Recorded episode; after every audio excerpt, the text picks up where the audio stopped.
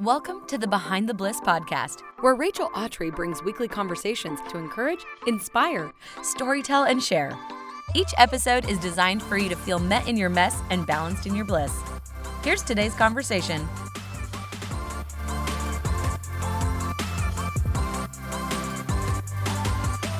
Hey everyone, and welcome back to another episode of Behind the Bliss. Today, my new friend Nikki Hardy is joining me for a conversation about how to live life when things kind of just fall apart. She's an author of Breathe Again, which is an incredible book for just about anyone in any season. Her book outlines seven key practices to making sure you're living your best life, most full and abundant despite any circumstances you might be walking through. And yes, we do talk through all seven of those in today's episode. So if you're someone that asks themselves, what do I do when I get the bad news I'm dreading? Or how do I react when someone hurts me? Or why am I not happy even though I got that promotion or got the bonus or was able to get the car I always wanted? Well, hopefully, you can leave this episode with a little bit more of a tangible reason, answers to these questions, and a few head nods along the way. Nikki shares with us her story through cancer. She has a brilliant accent and tons of wisdom and nuggets to share with us throughout today's episode. We both get pretty vulnerable about places we've been in our lives when we've asked the same questions how we got through it, and what does life look like today, even though it's still far from perfect. So, without further ado, let's jump on into today's episode with Nikki Hardy.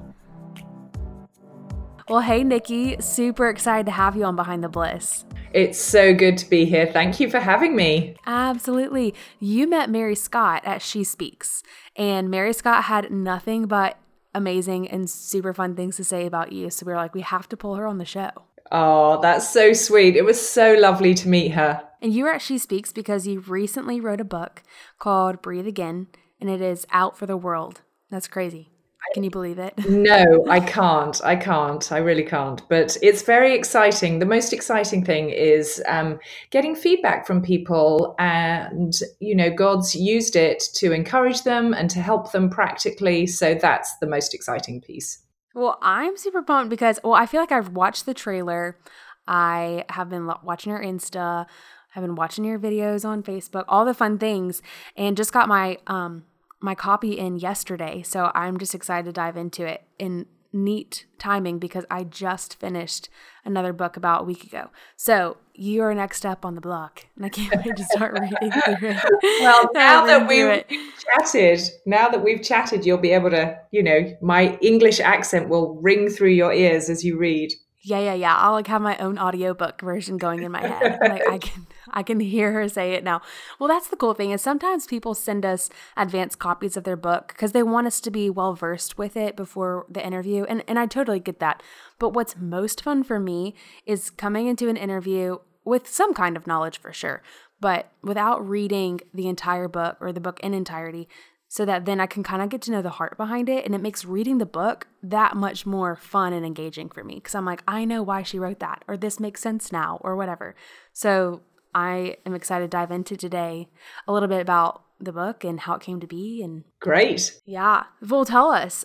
I can imagine, well, first off, that readers don't know, can you maybe give them a little bit about what your book is about so that they can feel like they're tagging along in our convo. Yes. So I never thought I would write a book, um, but really it's a practical roadmap for finding more of life when life hands you less. So my story is that, you know, as you can tell, I'm from the deep south of England. and my husband and I moved here with our three young kids 13 years ago to plant a church. And just before we'd moved, um, we lost my mum to aggressive lung cancer. Which was wow. far too early. She was only in her early 60s. Um, but then, after we'd moved here, about six years later, my sweet sister Jo was also diagnosed with the same thing. And again, hers was aggressive lung cancer. And both mum and Jo only lasted um, and survived about 14 months after their diagnosis. And, you know, this was all wow. on the heels of church planting and moving across the Atlantic and all those things. So it was a really difficult time. But then, six weeks later, after losing Jo, I was diagnosed. And mine wasn't wow. lung cancer like theirs, mine was rectal cancer. And, you know, I've only just started being able to say that out loud on the air in public. but as you can imagine, I felt like the heat seeking missile of death had locked in on me, that this mm, yeah. family missile was headed my way, or more specifically, towards my rear end. And we had to tell kids, we had to, you know, we had to figure out about treatment. And it was a really devastating time. But at the same time, I was convinced that my faith and my stiff upper lip were going to get me through. And you know, they did right. for a while. And when you're diagnosed with cancer, you're called a survivor right from the get go, which I didn't know. I thought you had to kind of be through cancer and out the other side to be a survivor. But oh no, the mm-hmm. minute you get the diagnosis, you're a survivor. And so I was determined to survive. But eventually, that's all I was doing, barely surviving. Um, and then I met people who called themselves thrivers, not survivors. And I was like, ooh, I want that. That's yeah, so that's good. And it didn't negate the fact that life was hard, really hard and painful and exhausting and terrifying. But that what they were saying to me in that one word was, I'm jolly well going to find everything life has to offer me right where I am and not wait and put off living life to the full until this hard season is over. And so I set about how to figure out how to do that. And really that's what Breathe Again, my book, is is about. It's that practical roadmap because I think so often the world sells us a fast one that, you know, God's abundant life is off out in the future, waiting for us when life gets easier because we think it looks Facebook fabulous and it's just not. So that's why I wrote Breathe Again. It's the book that I needed when I was in the middle of treatment. Wow, that's amazing. Yes, I mean, I feel like I'm just now learning to call the world's bluff. And exactly what you're saying is they're like, well, mm. life will get amazing as soon as you overcome fill in the blank. And I'm like, well, there's always going to be something to overcome because we are overcomers. So if we don't have anything to overcome, then I, that's kind of my measuring stick for like, something's not right here. Like, I, we we say in our house opposition is attraction to us. Like mm-hmm. if there's something that we feel like is opposing then there is we are on the straight and narrow path. So i yes i i'm like learning now to call the world's bluff and be like i i don't know if i want to believe that. Like as as glamorous and like flirty i want to get with it i also realize that like that's not sustaining. And if that's true then practically we'll never get to that good and abundant life that we're promised in John 10 10. You know, like exactly. it'll be impossible. Exactly. And I think even when life isn't falling apart or devastatingly difficult, you know, the busyness of life, um, all sorts of things, we think, well, if I can just yeah. get my next promotion, you know, find Mr. Right, whatever it is, then we think, if I can just, or when this happens, and we forget to dig in and find what God has to offer us right now. And the world tells us that an abundant life looks like happy, skippy, healthy, wealthy, you know, beautiful children skipping around and reading books in tree houses and Pinterest. houses. Yes. yes. And actually, that's not what I think he's saying. I think it's about intimacy and connection and laughter and joy and peace and comfort no matter what's going on in your life. Mm-hmm. That's so good. Oh, so good. I well, recently, um, I feel like this has been a message that has been screamed at. Well, the opposite of what you're standing up for has been almost preached at my generation. Like, come on, guys, get with it. Love Jesus. All these things will start to fall in place. And I'm kind of here sitting here cringing, like, oh no, because it can't be promised. Because I feel like I'm most loved and can feel the Lord's love the strongest and the most present in my life when I am dependent on Him. When I mm-hmm. am in a mm-hmm. situation or a season, I say, There is no way Rachel can get herself through this. Like, I have to call upon the Lord. And then there's seasons where I almost feel like I succeed and I hit this high and I am quote unquote success to the world. And then I fall really quickly. And that again is love saying, like, I can't put my security or my expectations in my husband. Like he will fail me, but praise God because he won't. Mm. And I yeah, I I'm just so grateful when you find those people you agree with because you're like, I'm not crazy. You are yes, not crazy. You're not crazy. no, because at the same time, sometimes this message can be harder to hear, right? I mean, like, I think anyone would want to be preached that you love Jesus, everything falls into place, your savings account mm. quadruples in size, and you get the car you want. Like, anyone exactly. would want that message. I think it's just harder to hear, harder to say out loud that, like, and even if not, God is still good. Exactly, exactly. And I, I once heard um, a chap called um, Robert Madu, and I quote him in the book. You know, he was saying, Facebook, Facebook, tell me how my life should look. Instagram, Instagram, tell me who I really am. And it's like, gosh, we do. We look to these things, whether it's Instagram or Facebook or our bank account, to get our identity, to get our security, to get our um, confirmation that God loves us, that He hasn't left us, that He's not angry with us. Mm-hmm. So when our world falls apart, which I hate to say this, but if you've got a pulse, you are going to go through some hard times. Yeah. And you know, so when it does fall apart, we blame it on God. You, oh, he's not, you know, he's he's left me and he's helping more spiritual people who don't scream at their kids on the way to church or you know who annotate their bible or these kind of things or if only i could learn what he's trying to teach me then everything will be okay um, and i just don't think it works like that yeah no. And you have kind of this mantra or this quote says, life doesn't have to be pain free to be full. Mm-hmm. And I love that because it's so true. Like, even in the hardest seasons, like there is there is purpose to the pain. I hate saying it. It's true, but at the same time, like there is abundance inside of that place inside of that place and inside of that purpose. So how does it kind of go hand in hand? That fun mantra, but at the same time, this idea of thriving instead of just surviving.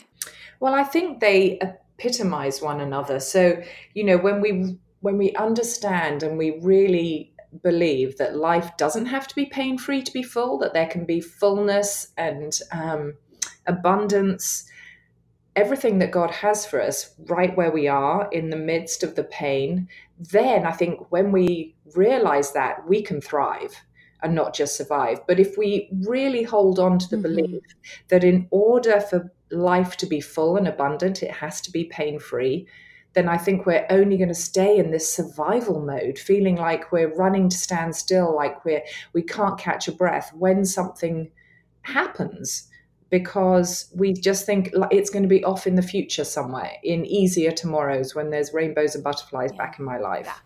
And don't you feel too like in those hard seasons, I almost hear more clearly from the Lord and I feel the Spirit's presence in my life because I am desperate for it, which is beautiful. And in those everyday moments, in the good, the bad, and the ugly, but also in the easy times, I mean, we say around here that there's manna for every day. Like there's manna brought down for you for today. There's no reason to save it for tomorrow. It'll expire. Like you can't skip today because you'll get hungry tomorrow. Like that kind of thing. I mean, it's just for today.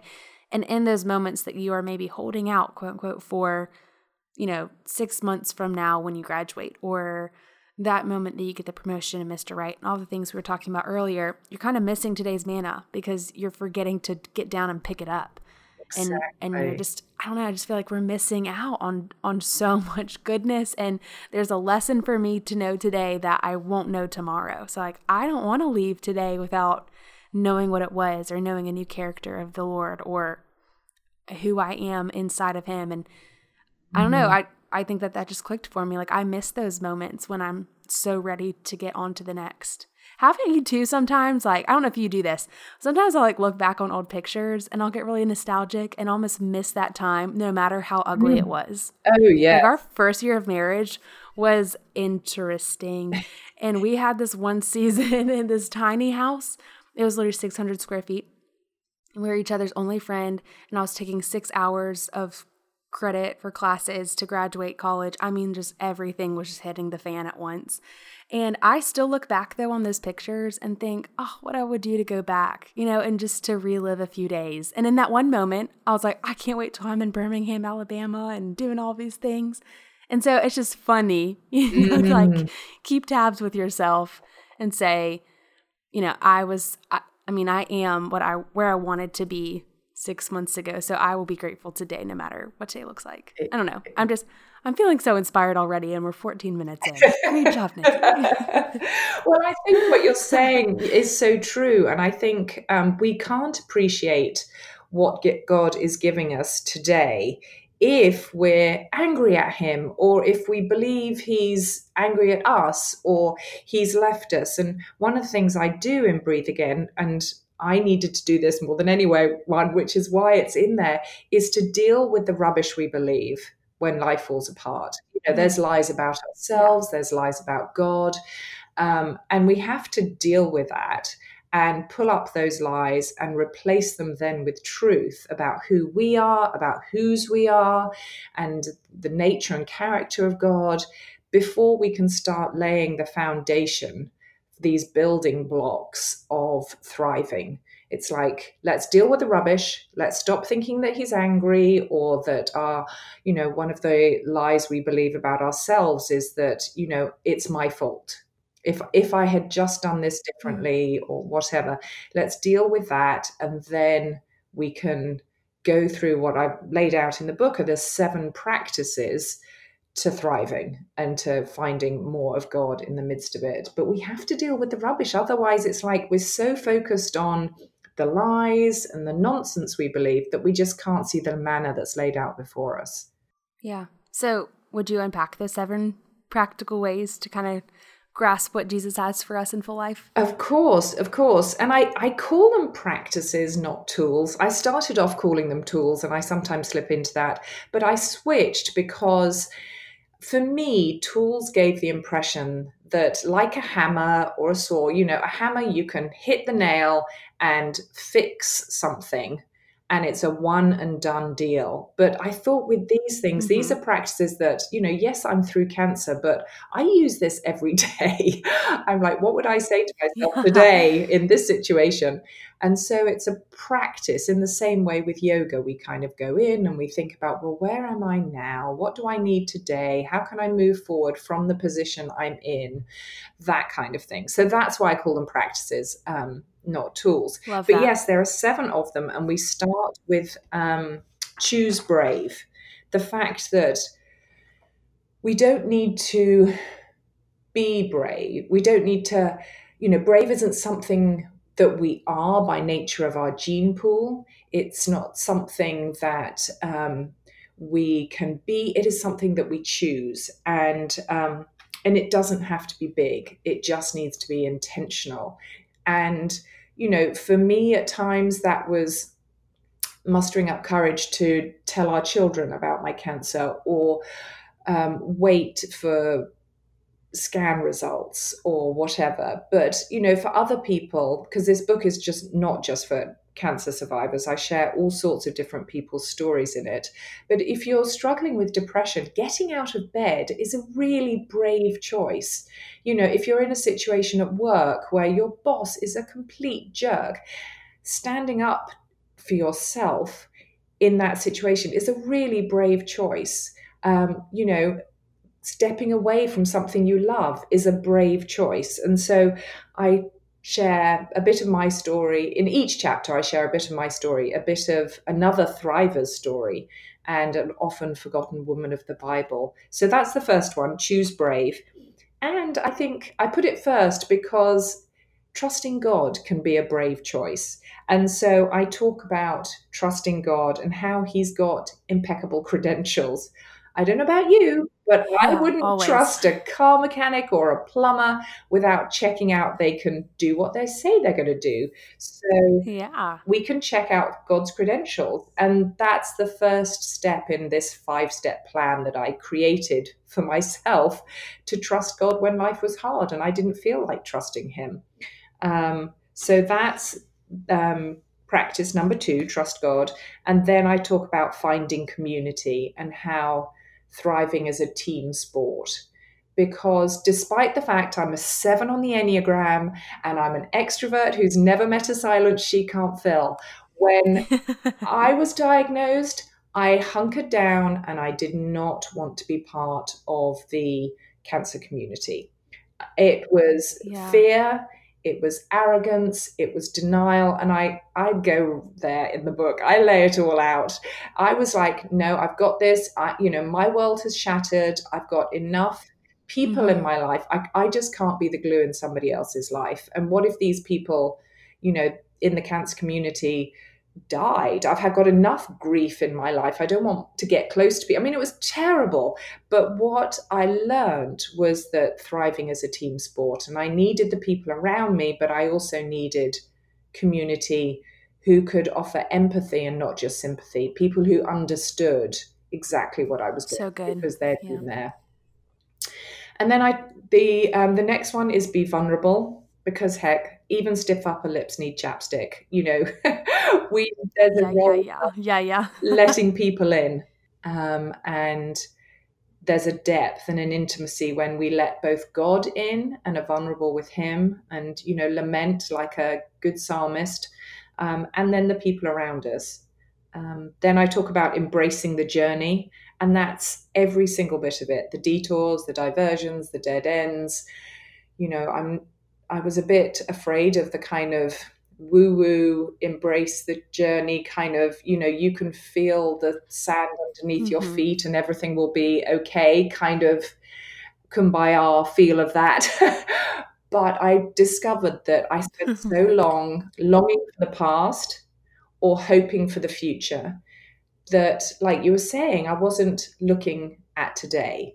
And Jesus is I am. He's not just I will be or I was. He is I am. He's present in the moment. So, how can we embrace where we are in the moment? And then I share so about practicing gratitude. And I share the story of a woman called Kristen.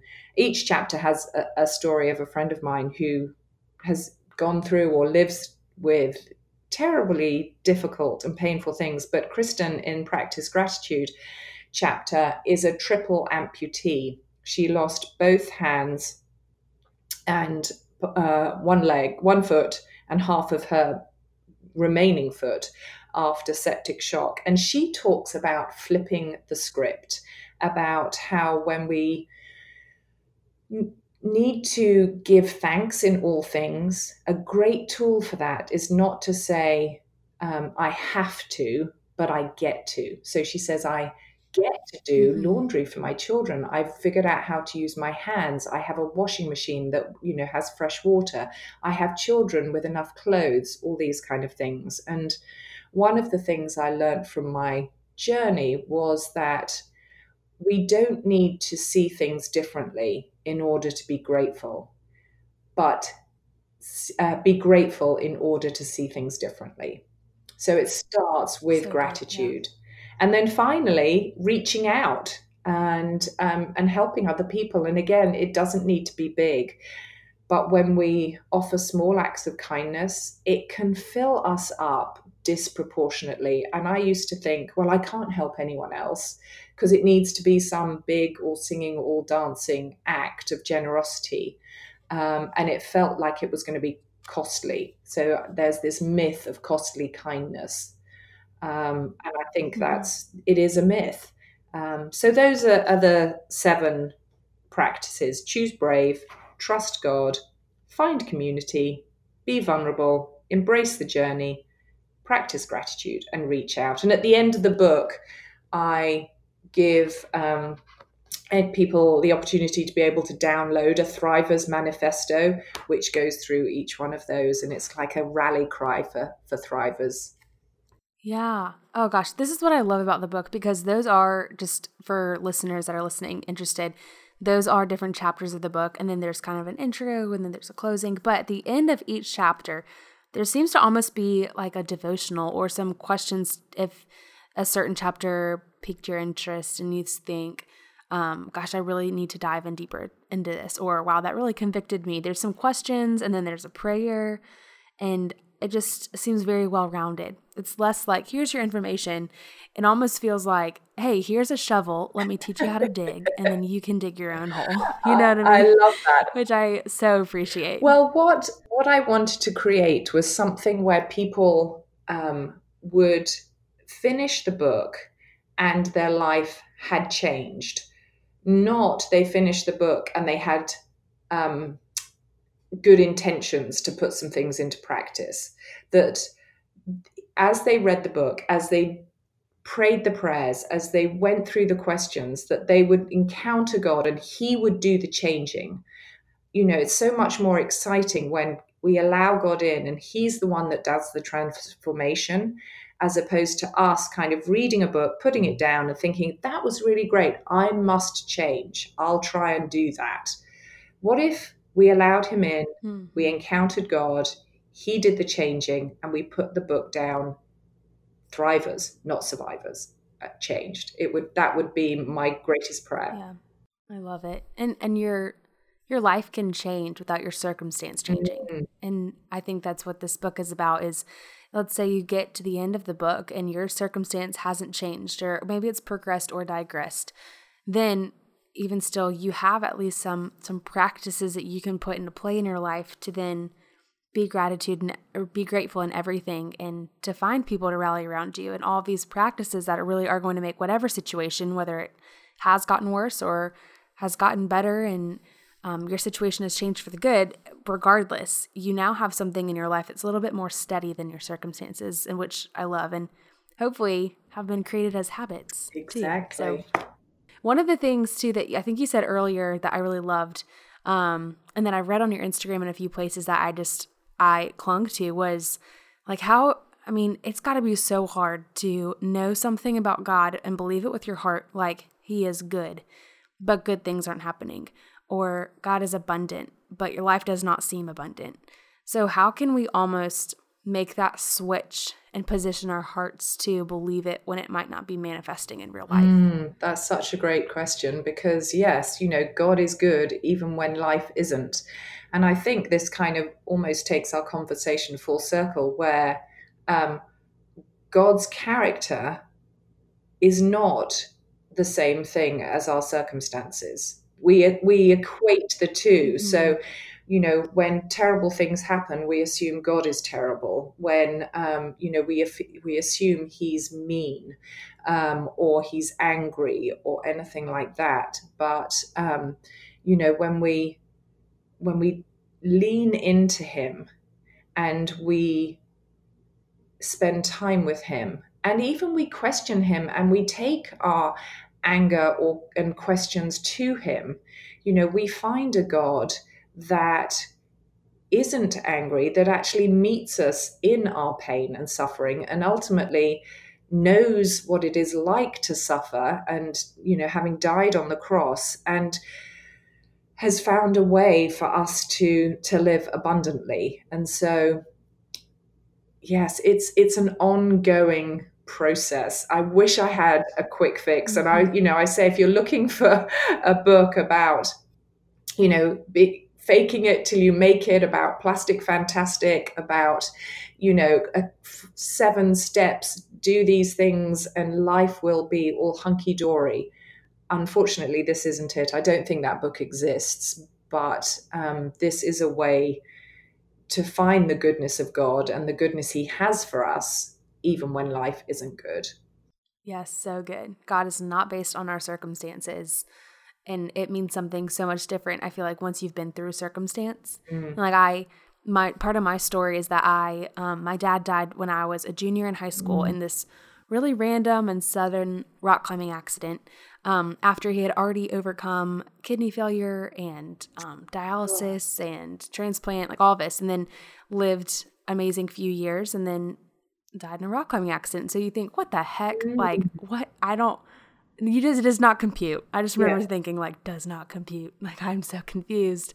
And I remember in those moments really coming to terms with what and who I believed God to be based on how I reacted, based based on how I grieved, based on even how I prayed, um, or what I chose to do with my time in in my grief. And I remember thinking like, I I think I believed, or I know I believed that God wasn't um, concerned. Like this was a small part in a bigger picture, which yes is true, but because of it, I almost felt insignificant and irrelevant to Him, and so it it determined a lot about my prayer walk. Like, well, I'm not going to pray about it. It doesn't really matter. It'll get fixed out in the end, anyways.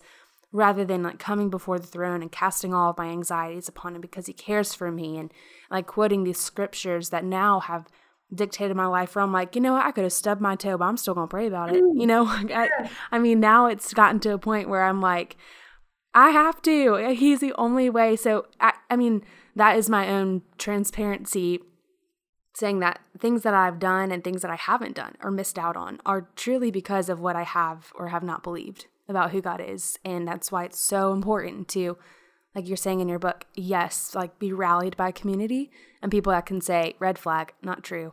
But then also by scripture and make sure that, you know, the words of the Lord are written on your heart. So then you can discern for yourself, like, ooh, that felt weird. I don't think that that's true for me um, or what the Lord has said about me. And I I'm just so thankful for these practices because I'm like, where was this book when I was walking through some stuff? Oh. like, what? I think this would be a great gifting book, you know? Like if you have a friend that's going through something pretty hard or traumatic or family member, I think this would be a sweet little love nudge mm-hmm. to be mm. basically, you know, here's your tangible yes. hope. Which was what your friend Sheila Walsh yes, said. and yeah. you know, I've had a number of people tell me they've received the book as a gift. You know, it's kind of when you don't know what to say oh, and you don't know what to do you know you can give a casserole in the book or a bunch of flowers in the book or an encouraging text in the book you know um, and it is something because we want to help yeah. people but so often we don't know what to do when people are going through a rough time. Um, and just saying i'm with you and i thought this might help is is fantastic. Yeah i'm about it. Okay one more question just because this is one of my favorite subjects ever ever ever which is kind of where the title of this podcast came to be behind the bliss is this whole idea and movement of vulnerability. Praise god. Like telling people really truly where you are um, whether it's currently or where you've been and how it's gotten you to where you are and you dive into vulnerability which i love. Um, so a very general question but i think it would be cool to go there is how does vulnerability help us breathe again and even breathe more deeply? It's a great question because when our world shatters, or even just when we're feeling overwhelmed with a to-do list that's as long as a roll of toilet paper you know we kind of shut down. We don't want to tell people. We want to appear strong. We want to appear like we have it all together. And even if that's not the case then we can feel shame. It can feel scary to let people in. And so i really think that as we step out and we let people in and we as Brene Brown say, rumble with the story or say the story I'm telling myself. Girl, I, love Brene Brown. I, I want to be Brene Brown when I grow up. I really do. I really do. I think she's younger than me, but anyway. Um, and so, you know, when we do that, we are allowing people in and they can, yes, they can help us but they can sit in the pain with us. But if they don't know we're in pain, they can't sit in the pain with us. Um, and not every conversation needs to be, let me share, you know, my inner colonoscopy stories with the mailman kind of vulnerability. That's that's oversharing. That's not vulnerability. but right. yeah. when we let yeah. people in, I think that sense of, you know, breathing in, holding it all together, you know, holding your breath can just relax a bit because that's one less thing that we're trying to hold together. We're okay. We're going to be okay. God still loves us. The the people who we share with and the way we share and with God means that we can breathe again. We can breathe in the one who is the breath of life, really. So amazing. Yes, vulnerability wins always. I'm all about it. And truly, there's been so many times when I've shared something I feel like came from the deepest, darkest place of my heart, and someone's like, "Oh yeah, me yes. too," and it just seems so much less of a big deal than I've almost idolatrized. Like, what is it? What is the word? Idolatrized. Yes, idolized. Whatever. They and two idolized. Why is that so hard for me? It's been made like it's I've idolized it into such a bigger deal because it's sat there and it's like grown and from like you know, a small little thing to a huge mountain instead of it being like, I need to hand this over to somebody I trust. and see what they have to say. And then it would have been squashed in the first place. And I have, wouldn't have to live with that load or that shame or whatever if I had just been like, I got to be vulnerable. Like, I really got to tell you because I trust you. And who knows, they could have overcome it. So I am, yeah, I'm mm. all about it. We are, we, we say around here, we're met in our mess. So I'm like, bring your mess to the table. Exactly. Know that your mess will not last very long. Like, there can be a cleanup on aisle 10 for you if you ask for help. But in these moments where you just need to know that like other people are there too or have been there or hey nikki has been there you can find hope like this is very much a possible situation has brought me so much joy so i'm glad you got to enter into that joy with me today oh well thank you and just to add to that you know i do i i think when we sweep our emotions under the carpet they end up tripping us over and i talk about how suppressed emotions end up controlling us, while expressed emotions can heal and free us. And so that's where the vulnerability comes in. So you're so, so right. I've heard a quote. It goes something like this. I'm probably going to totally mess it up. But it's worrying today does not take away tomorrow's troubles, it takes away today's peace. So, like, if you are going through something or worrying or something or have anxiety or whatever it looks like, no matter how big or small, cast your anxieties upon the Lord. So he totally cares for you and, and us. So okay, another really fun question, turning turning into a different direction. What are some of the things that you are loving these days that you are maybe reading or listening to or what's on your plate? Just something that you feel like you have to share with the people. Oh gosh. Well, one thing I'm enjoying doing is launching my kids back to school. it's the end of summer, and I don't yes. know if anyone else is feeling like it's time for school to start. Now, our kids, we have two in college, so one's yeah. a, going to be a senior in college, and one's going to be a junior in college. No, sophomore in college, and then then junior in high school. So everyone in our house can drive, cook for themselves, wipe their own bottoms, all that kind of stuff. Yeah, that's nice. and we've had a fantastic summer, but I'm enjoying the process of seeing them launch themselves, which is wonderful. It's not just that I'm looking forward to a slightly calmer house, but um, it's just so exciting seeing them become more and more of who God created them to be because they kind of disappeared into a vacuum for a little while when they were teenagers. And um, I see them coming back, and it's like, oh, you're back. You're a human again. Hello. Yeah. and I'm really enjoying that. Wow. So, any any um, parents of teenagers um, who are listening, you know, you might feel like you don't know your child at the moment, but they will come back. they will come back. And you've got littlies, you know, it's uh, it it does get better. It does oh get better. Goodness. So that's one thing I'm enjoying. One thing I really enjoyed recently, we went to see the film yesterday, the one about um, it's set in England. It's very English, but it's set in a world that glitches momentarily and this chap who's a struggling singer songwriter is the only chap left on earth who remembers the Beatles, the the, the band, the Beatles. It's what such a, tragedy. genius idea. But then he realizes yeah. this, and as a songwriter, just happens to write the song Yesterday and Hey Jude. Um, and it's Whoa. brilliant and funny and um, it, I really enjoyed that, and I'm also really looking forward to the Downton Abbey movie coming out. yes, I figured like all the British things. She's got to bring it. I'm like, what's your favorite tea? I need to know. I mean, we are just gonna go there. well, I drink what we would call in England bog standard builder's tea. So in England, if you have a, a plumber or an electrician or anyone come round to your house, you put the kettle on and you make them a cup of tea. And the question isn't, do you want tea, but do you take milk and sugar? And it's just plain old English breakfast tea. It's called PG Tips. And I can actually get it in my supermarket here, which is really good news.